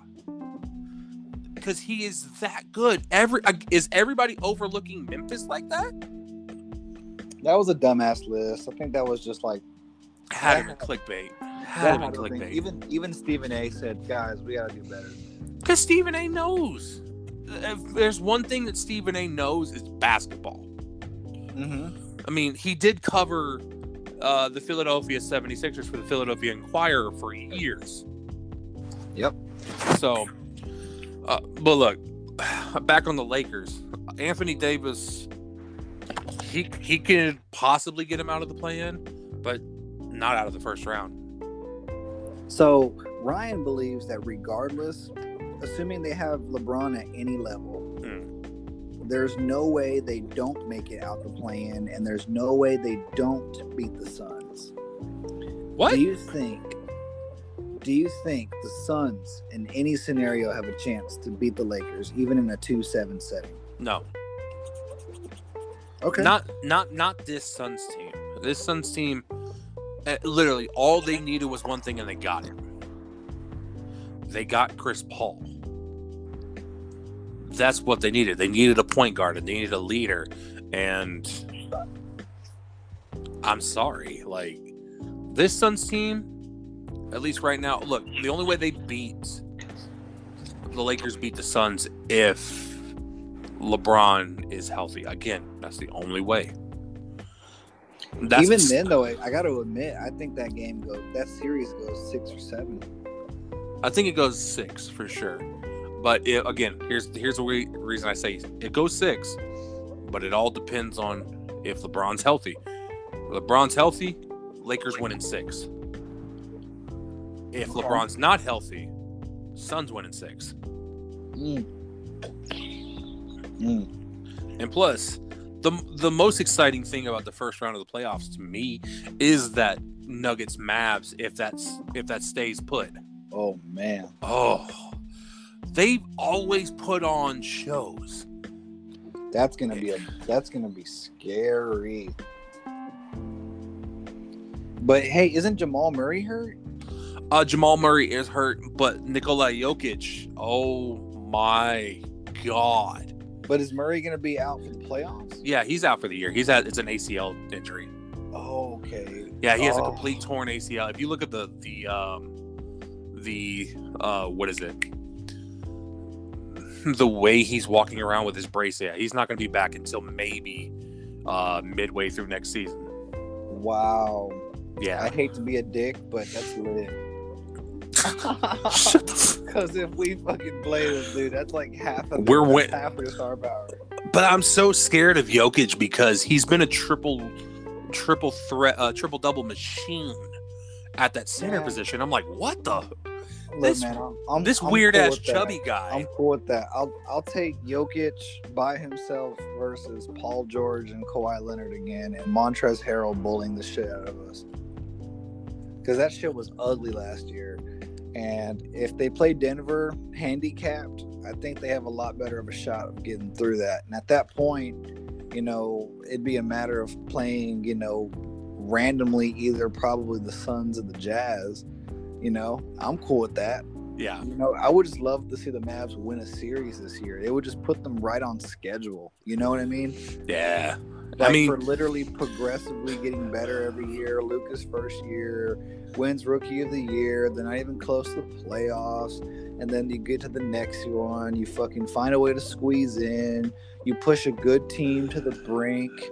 Um, and then the very next year, play another good team, win a series, losing the semis. And then next year, we're poised. You know, we're right on the cusp of, you know, talking about Luka MVP. You know, you're, ta- you're Uh-huh. talking about you're talking about potential Mavs as as as finals contenders, and then in hopefully two years from now, two or three years from now, you're talking about Luka being able to pull free agent talent and make this team an actual finals contender.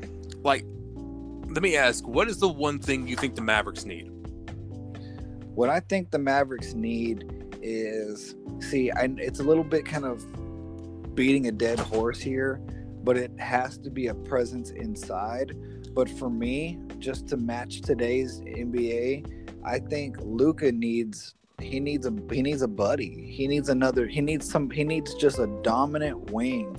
A wing that can create their own offense but is just as useful as a catch and shoot guy. You know You what? know- I'm I'm so happy you said that because look who's been coming out on his own recently. It's Tim Hardaway Jr. That's right. That that man has been balling his fucking ass off.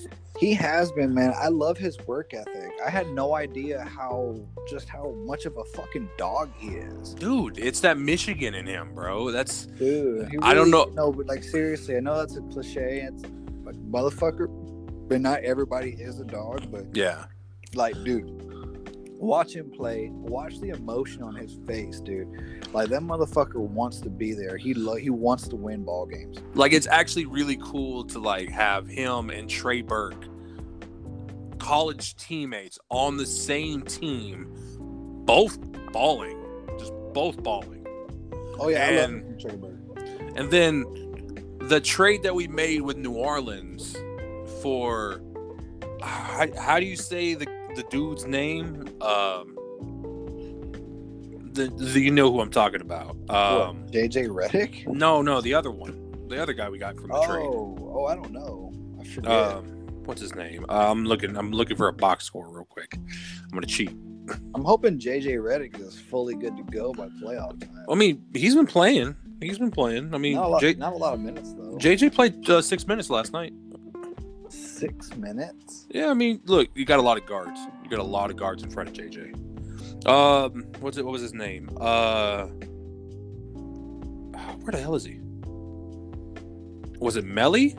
Melli, Oh, that Okay. dude. Oh my god. But speaking of guards, though, honestly, no, the person who I think has gotten like no respect at all this season is probably Jalen Brunson. Yeah, I mean, he never gets enough credit. He never gets enough credit. He's gonna end up being the next JJ Barea. Think about this. That dude was a national player of the year in college and won a national championship as the best player on the Villanova basketball team. on a dynasty of a team. He won a- two. He won two, and he can't like. Because they only they only didn't draft him because he was too small. Like, dude, the, that that 2018 draft is nuts. We got Luka and Jalen Brunson in the same draft. It wasn't uh, the the best thing that the Mavs ever did, We got two stud point guards. besides getting Steve Nash and Dirk Nowitzki. God damn. Yeah, I had to bring that up. Oh my god. But yeah, you know, not too much about the Mavs, but overall, I'm excited to see the NBA playoffs come to fruition. Is there a team that stands out to you as like, look, man, like, they're they're sleepers. don't sleep on them. Yeah, Don't it's- sleep it- on them. It's the Knicks. It's obviously the Knicks, and the Knicks. it's you think the Knicks. Gonna, you think they can win a playoff series? they can win a playoff series. Think about well, the if they end up, they're- well, well, they're they're lucky because they're basically locked in the four spot, which means that if they play anybody below them, which they'll end up having to, means they get to host a team that didn't make the playoffs last Well, year. it's not even just that. Like, imagine if they get somehow they won't, but imagine if they did somehow get up to the six seed, or not the six seed, the the three seed. That means you would play Miami. Miami was just in the NBA Finals, and my thing is, the Knicks would have the easiest route into the second round of the playoffs because they're playing Atlanta. Right. Yeah. If they were right now, they'd be playing Atlanta, and they may they may end up playing Miami organically if Miami leapfrogs Atlanta. But right now, Which I could think like that, that that could happen. could, it could happen. But right now, it's been kind of stuck at, and it might just genuinely end up being Knicks Hawks, which would be a really interesting series because both of those teams have not made the playoffs in a very long time, and both of those teams have not won a playoff series in even longer. So yeah, and that's why I something, something's got to give. look. This Knicks team is ridiculous. Um, let me just. Where's the game they played the other night? Okay, they played against the Clippers on Sunday. Julius Randle played. Yeah. Julius Randle's been playing his ass off. He had only 14 points in this game, but he also had 14 rebounds and five assists. You know, just solid numbers. Jesus Christ.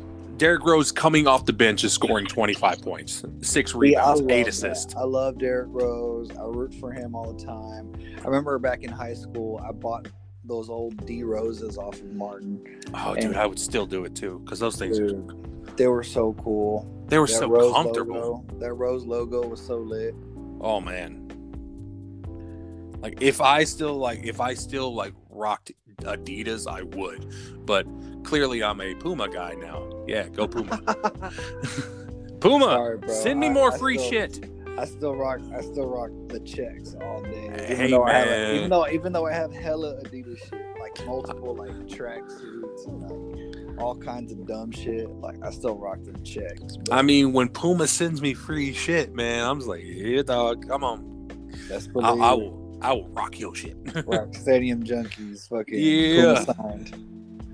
um, shit, I wish. Oh, I wish. Oh, if Oh, we could get, if we could somehow get a deal with a like a, a shoe or like a like a like a like a sports company like that, like a sports Dude, I would athletic company. absolutely, I would absolutely, I would throw my entire closet away and I would rock Puma all day long. Bro, imagine if we like somehow like I know this is future looks.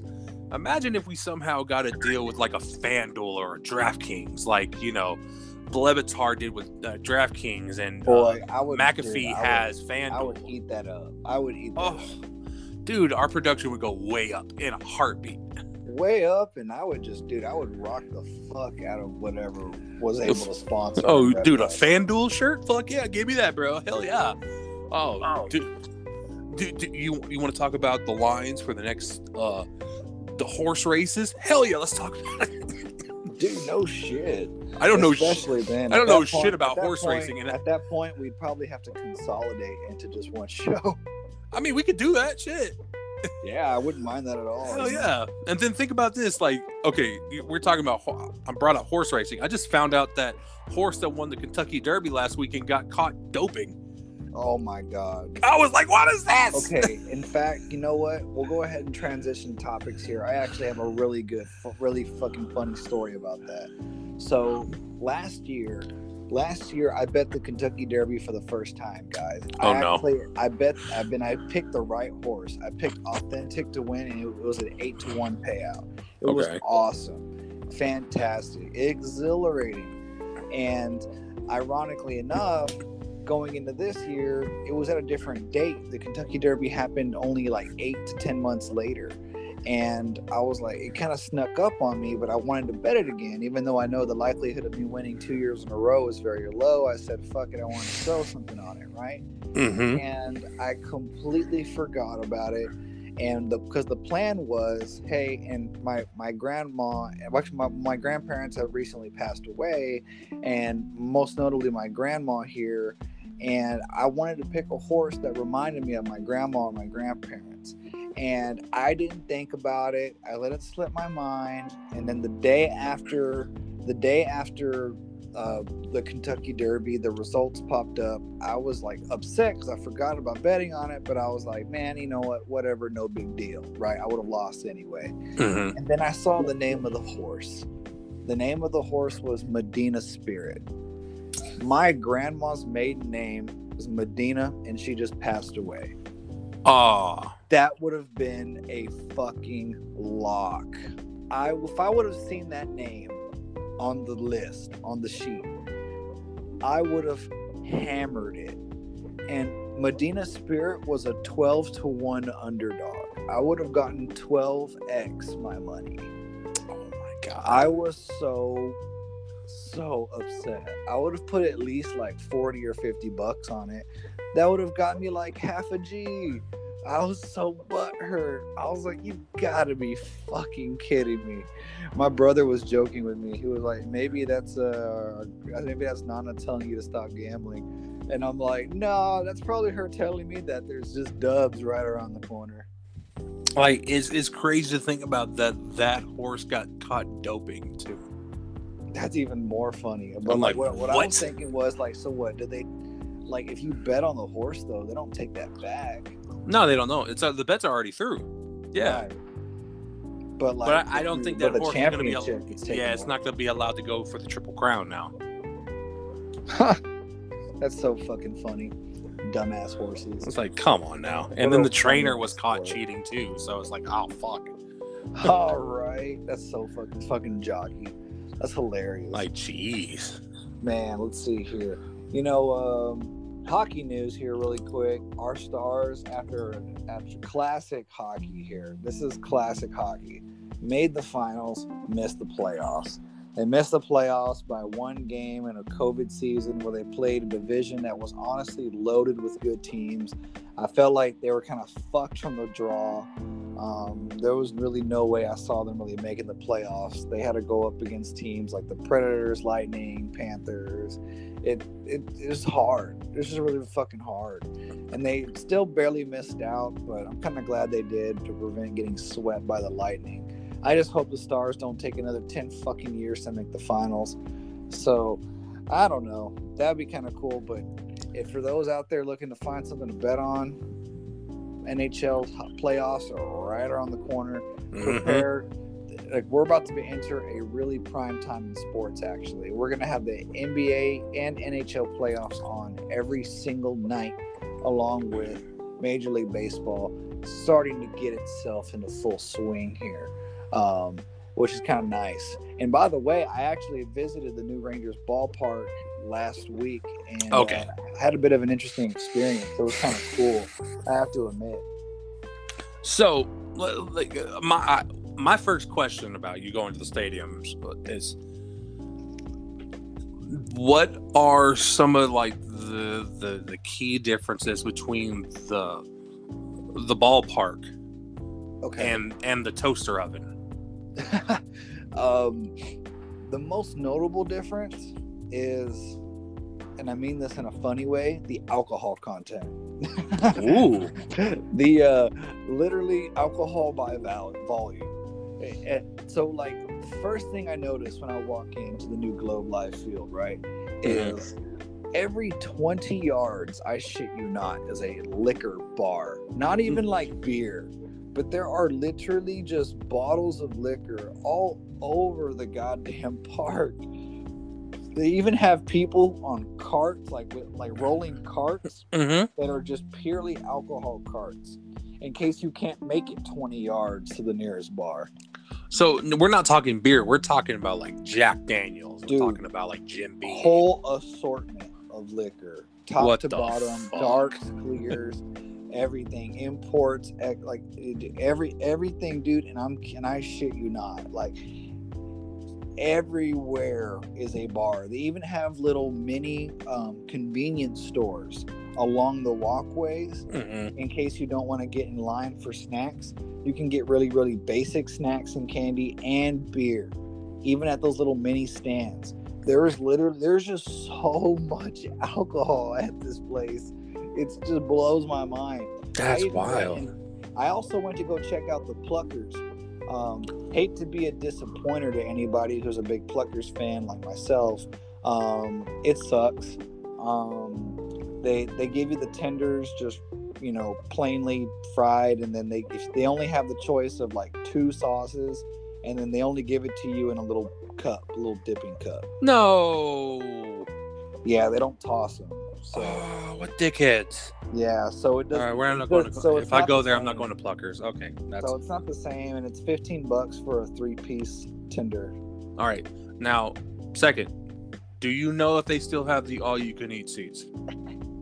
Okay, so I haven't looked into that too deep. After talking to Jeffrey, apparently they do, um, but I think but the assortment is different. It's not. It's not the set. The setup is not the same either, and I, I think it might be more limited um, Mm, than okay. anything else. Yeah, that's the only thing, and I think it might be more expensive. Okay. Now, third question. What's the view like from the seats? Okay, Better so I'm or glad, worse? I'm glad. I'm glad you brought that up. It's better. It actually is better. I, I was sitting. Uh, I, I pretty much spent most of my time in the outfield where all the cool shit that they built Mhm. was, and that's where like a lot of the bars are at too. Um, but no, I, I shit you not. Every like like contrary to Cowboy Stadium, every seat in Rangers, the new Rangers ballpark in Globe Life is a good seat. Like I, I'm so serious. Those those I, um, I even went to the very very nosebleed in deep right center, and it was beautiful. I'm telling you, you could see everything. It's, Okay. it's it's actually I don't know how I don't know how they designed it to do that, but it definitely felt like I was like like genuinely I, I and and and knowing that now I'm comfortable with walking up to the ticket uh, to the ticket office and literally just buying a ticket, whatever they got. I don't even care because genuinely every seat in that motherfucker looks really, really good. Like you can really be in the outfield upper porch and not miss a thing. Um, I think it's really, really that it's designed that well. So I look forward to going back to Globe Life as much as I can. It's really, really cool. I would love to go there on a day where they have the roof closed. Um, just Oh yeah, because you were you were there out. when the roof was open, wasn't it? Right. I would love to just kind of check it out when the roof is closed and just see what that's like, you know? Yeah, because Wow. like you know, for the summertime, us Texans, we understand that heat is real, and I would imagine for the summertime they would close the roof. Am I am I thinking wrong on that? You were saying?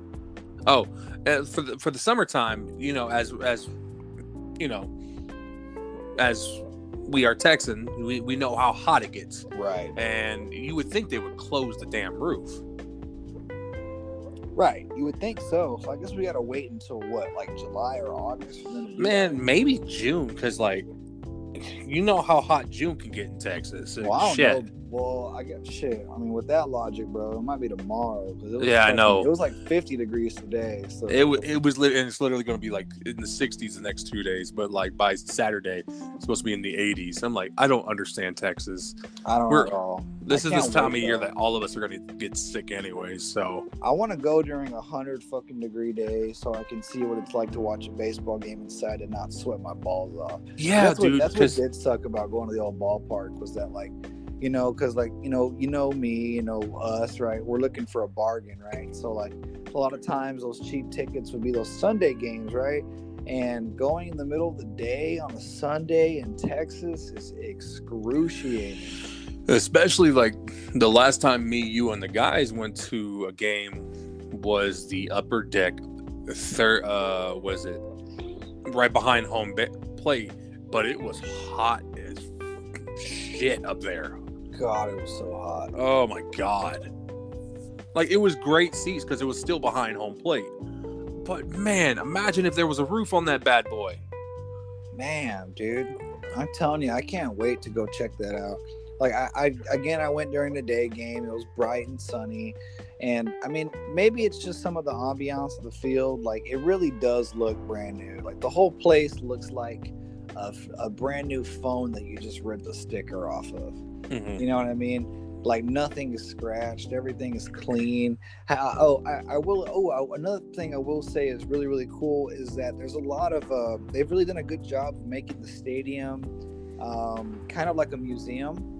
Um, for as little history the Rangers do have, I hate to roast on our own team like that, but we don't really have a lot to really be proud about but they've done a really good job of like making it very uh inter- intertwining the history like in the in deep uh, center field they have those cool big uh human sized bobbleheads with uh, uh nolan ryan uh adrian beltre and pudge rodriguez it's really really cool you have the uh, Nolan Ryan statue outside. There's a number, and then there's these cool kid play areas that are super lit. Like the whole the whole place has been designed to be a really awesome venue for the family. And then the dopest part is how Texas Live is connected to it. And me and Jacob Oh, shit. that out. Yeah, me and Jacob check that out out of the game. As soon as you leave the pulp of the ballpark through center field or through left center, Mhm. um, you immediately are outside of Texas Live. And you go in there, If you haven't been to Texas Live. It was the first time I went to Texas Live, but it's basically like a little mini mall of just bars and restaurants. And it was- doesn't doesn't yeah. Pudge have a place in there? I think he does. Actually, it's called Pudge's Pizza. That is so weird. Yeah, it's actually very mediocre pizza, but fuck it, it said Pudge on it. So It's bought Pudge. Oh, by the way, I'm reading uh, on the Rangers website uh, for the tickets. Feast at the Field with Bally. It's these the forty dollar all you can eat seats. Oh, Yep, and it says uh, our and if you use the promo code Feast, you can get these tickets for forty dollars. Enjoy unlimited hot dogs, hamburgers, grilled chicken sandwiches, nachos, popcorn, peanuts, and soft drinks, along with a great view of the field for only forty bucks. Valid only for Sunday through Friday games. Oh, I'm all about. So wait, that. no Saturday game? Wow. So like forty. What is it without the promo code? Yeah, seriously. Uh, I don't. I I want to know because this is like that's lit this is though, like because you're basically paying for like twenty to twenty two dollars seats. So like eighteen dollars worth of food, I can eat fifty dollars to hundred dollars worth of food. And then also right now there's a a promo code for this weekend coming up. It's oh no no it's not this weekend. It's um next Monday through I want to say Wednesday or Thursday. It's ten dollar Yankee tickets. Wow. Oh wow. I think I heard about that. Yeah, and it's through 1053 The Fan, and so it would use the code 10NYY for ten dollar Yankee tickets. Yeah, I think they want it to be as packed as possible for that. Yeah, because it's the fucking Yankees. Exactly. Who doesn't want to go see the Yankees, dude? Me. That's true. Uh, Tony here, notable Red Sox fan. Yeah. But uh, I'm sure he'll be uh, checking out plenty of Rangers games here in the near future. Um, hopefully, we can bag a couple of these games in the in the dead heat of the summer to escape the heat, and hopefully cash in on some good deals there. I think we need to definitely take advantage of it while the ballpark is new and while the Rangers um, obviously suck balls. Um, that's what makes the tickets so cheap, so affordable, and what makes it so great. Imagine because if the Rangers were good, like if the Rangers were were a championship contending ball club, Mhm. those Yankees tickets would be at a minimum fifty bucks. And, And by the way, these aren't these aren't bad tick. These aren't bad seats. they aren't. No, I'm looking like they have lower level outfield seats for ten dollars. Oh wow. Yeah, and I, I made sure to put in the promo promo code so those seats would only pop up. And this is like right. It looks like about right center field that there are seats available for the promo code. Damn. I'm like, yeah, who's trying to go to a game? No kidding. I think I think the reason they did that too is because the Yankee series is during the week. Ah, it's the Yankees. What do you expect? Yeah, that's part. That part kind of sucks. Like I'm going on Wednesday, and my uncle's taking me for my birthday, and I'm just like, ah, geez, like, At least, uh, at least you're not going to watch the Yankees. right. But um, but man, you know, I'm I'm, I'm excited about it. You know, I'm, I'm hoping that you know, but my only thing is the whole luster of this whole thing is just gonna dissipate after this year, and after this, we gotta go back to focusing on the things that matter, like firing Jon Daniels and actually spending some money on some fucking players because baseball's different than other sports guys. You got to remember there's no salary cap. These teams have a bank account. They have a checking account just like everybody else.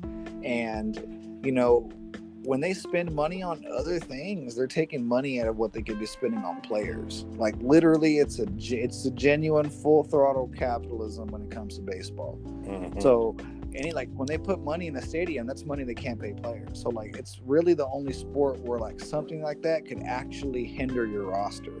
So I'm really hoping that they fire Jon Daniels, start anew, get build some money back up and get this team going back to, you know, hopefully we get some, you know, reminiscent of what we saw 10 years ago. I'm with you because like this team is a. I don't even know how they're almost 500 to be honest with you right now. It doesn't yeah, make sense to me. They're overperforming, and it's bothering me because it's making it look like Jon Daniels is doing a decent job, Which he's not. but he's not. He's, he's He- getting he's getting lucky right now. It's just he had he's getting lucky that the the players on the team that he has right now are actually wanting to play baseball. Yeah, they're overperforming. They got because there's only going into the season. I, and I told y'all this, um, but this they only had one. They going into the season, the Texas Rangers only had one pitcher on the entire roster that started ten games last year. Jesus. one pitcher. The entire roster is full of it's paper mache, dude. It's literally just glue and newspaper, just fucking like layered on itself. Like just that's all they are. They're just figuring it out, and making it away. The fact that they're only two games under 500 right now, and we're actually just two runs away tonight from being a 500 ball club blows. Exactly. Uh, also, I'm looking at the some of the the games coming up for the Rangers at home, and why when the A's come to town are they honoring Elvis Andrus so damn much? Oh wow. The first game Monday, June 21st, A's versus uh, Rangers. Promotion: Elvis Andrus stealing home bobblehead. Um, Tuesday, June 22nd, Elvis Andrus replica home white jersey. oh wow. What are they doing?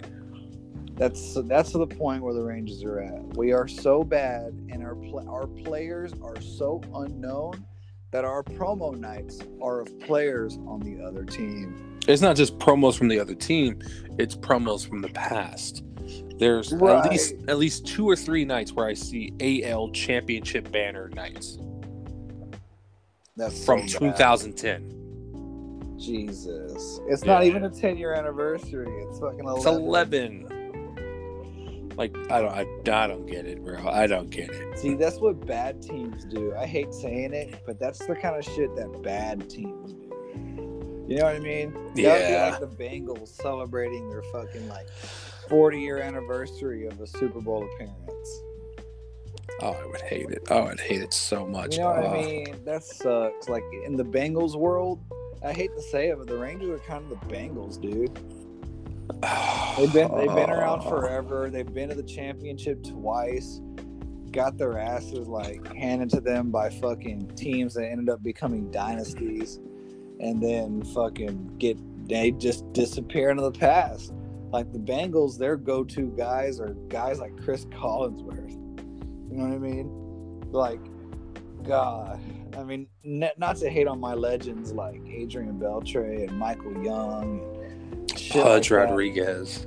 Right, but these guys never really shit. Even those '90s guys, like I'm more critical of them. They never even sniffed the ALCS. Like I the guys mean- that we had in the uh, the guys that we had in the 2010s, at least they got to the World Series and then made a couple divisional pushes, but that's it. If it wasn't for those damn Yankees in the uh, 90s, God, dog. Man, Always- dude, man, that sucks. Hopefully they get together. Like I said, hopefully Jon Daniels and his days are numbered, and uh, hopefully we have a situation like uh, Aaron Rodgers, but uh, in baseball, and we just get uh, lucky and land somebody. That would be lit. Or honestly, what we need is a Luka. No, no, the Rangers are so unfixable. I'm gonna go ahead and say it. They need, they need both those things. They need a draft of Luka, and then on top of that, they need an Aaron Rodgers to fall in their lap, like something like that. Like that's what it would take. Like that's that's kind of what happened back in the day. Like we got lucky in drafting a couple guys like Ian Kinsler, uh, Michael Young. It was an, also one of our products, and then and, and then they magically land Cliff Lee. You know what I mean? Yeah, exactly. I was like, I still to this day don't understand how they got Cliff Lee. I don't either Like, I don't think I'll ever understand it properly. because he didn't even want to be here. No, at all. Like, I actually remember that very vividly. He hated the idea of coming to pitch at that ballpark. Yep. and it was it was specifically the ballpark because it was so hot and it was still so hitter friendly. I know. I- They might have changed it up a little bit, but I'm still not for sure. Yeah, and I really don't know either. I, I would love to see what this year's uh, numbers look like, batting wise. Like, look, just looking at it, you'd have to think it's a little bit less hitter friendly. Yeah. Um, but I, you really won't. We really won't know, especially if you want to get into the whole "all the balls juiced" conversation. oh my god. but no, but I don't know. Because they're using like totally different baseballs this year too, which is throwing me off. Yeah, I'm not really sure I even understand that, but man, fuck it. Um, other than that, that's about all I got. Um, Tony, is there anything uh, itching you before we wrap it up for the night? I've got nothing else right now. All right, pal. Well, um, other than that, guys, I appreciate y'all hanging in there with us. Um, also, again, don't forget, go check out Let's Just Talk About, available on all platforms. I'll be featuring on Tony's show um, later in the week when we talk about the NBA playoffs being set next weekend. uh, and we'll be able to dive in further. And I promise you some extremely, extremely accurate predictions. The first round, guys, I do not fuck around. Last year, when the NBA playoffs were going, I was on fire picking these games against the spread. I plan to be bringing a lot of money to the table next week on Tony's show. So, guys, be sure to check that out. Special edition, flash flooding you. A little bit of a mini hammer time segment there for you guys. I hope that Tony uh, finds a way to get that worked in the into the uh, into the rundown because I know you guys are going to definitely need that. Oh, I've got numbers already ready. Oh, I can't wait, man! It's gonna be fucking. It's gonna be great, dude. I I hope I can make bank on the first round. I think you're gonna make more money than you know this year. man, I hope so, brother. You should definitely, if you, if you got a couple bucks laying around, man. Man, man, man. Like, Fuck you it, might want to like, put the money on the Charlotte Hornets in the first round. But just find like, just get like, just take like, just take like ten bucks and then pick the series winner or pick four series winners. Yeah, you can figure it out. And let's not even stop stop at that. Let's go crazy and talk about the play-in tournament, the odds on the on that. Man, I bet those are going to be kind of fun because I'm sure they'll have. They're one games, yeah. Or like, or like, will X team make it out the play-in tournament? Right. Oh my god. Like how many points bet, will Anthony Davis on, score and shit like, like that like too? If, like I bet if you could, you know, bet on either nine on any nine or ten seed to make it out, I'm sure their odds are like going to be like plus 300, 400 or higher, you know? exactly. Like parlays in themselves. So that'd be really, really cool to check out. I can't wait to talk about it. So, guys, please be on the lookout for that episode of drop. I'll be promoting the hell out of it before that. Um, before we get on there, the NBA show is going to be lit. Um, I know Tony's got something great for you guys, so be sure to check it out again. It's called Let's Just Talk About. Um, if you have any questions about the show, hit him up at Tony Lopez 76 on Instagram. You can follow me at Rio Stun, also on Instagram and Twitter, and really oh, everything. Yeah, both Tony Lopez 76 on Instagram and Twitter. Instagram and Twitter. There you go. At Tony Here. Lopez 76 on Instagram and Twitter. Me, Rio Stun, Instagram and Twitter as well.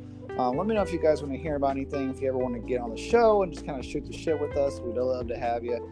Um, also, guys, um, be sure to again to please be on the lookout for the NBA preview playoff preview. There will be money on the line, so do not shit yourself. Do not short yourself. There is a genuine incentive to check out this next episode. So please stay in tune, stay entwined with the Sports Junkie, Stadium Junkies media content. We got a lot coming at you this way this uh, this off season, and uh, can't wait to get on board. Tony, I appreciate you being on board today on Hammer Time, and everybody, thank you for listening. It's been a great night with y'all. Have a good one. Have a blessed week, and we'll see you in the winter circle like always. Yes, sir.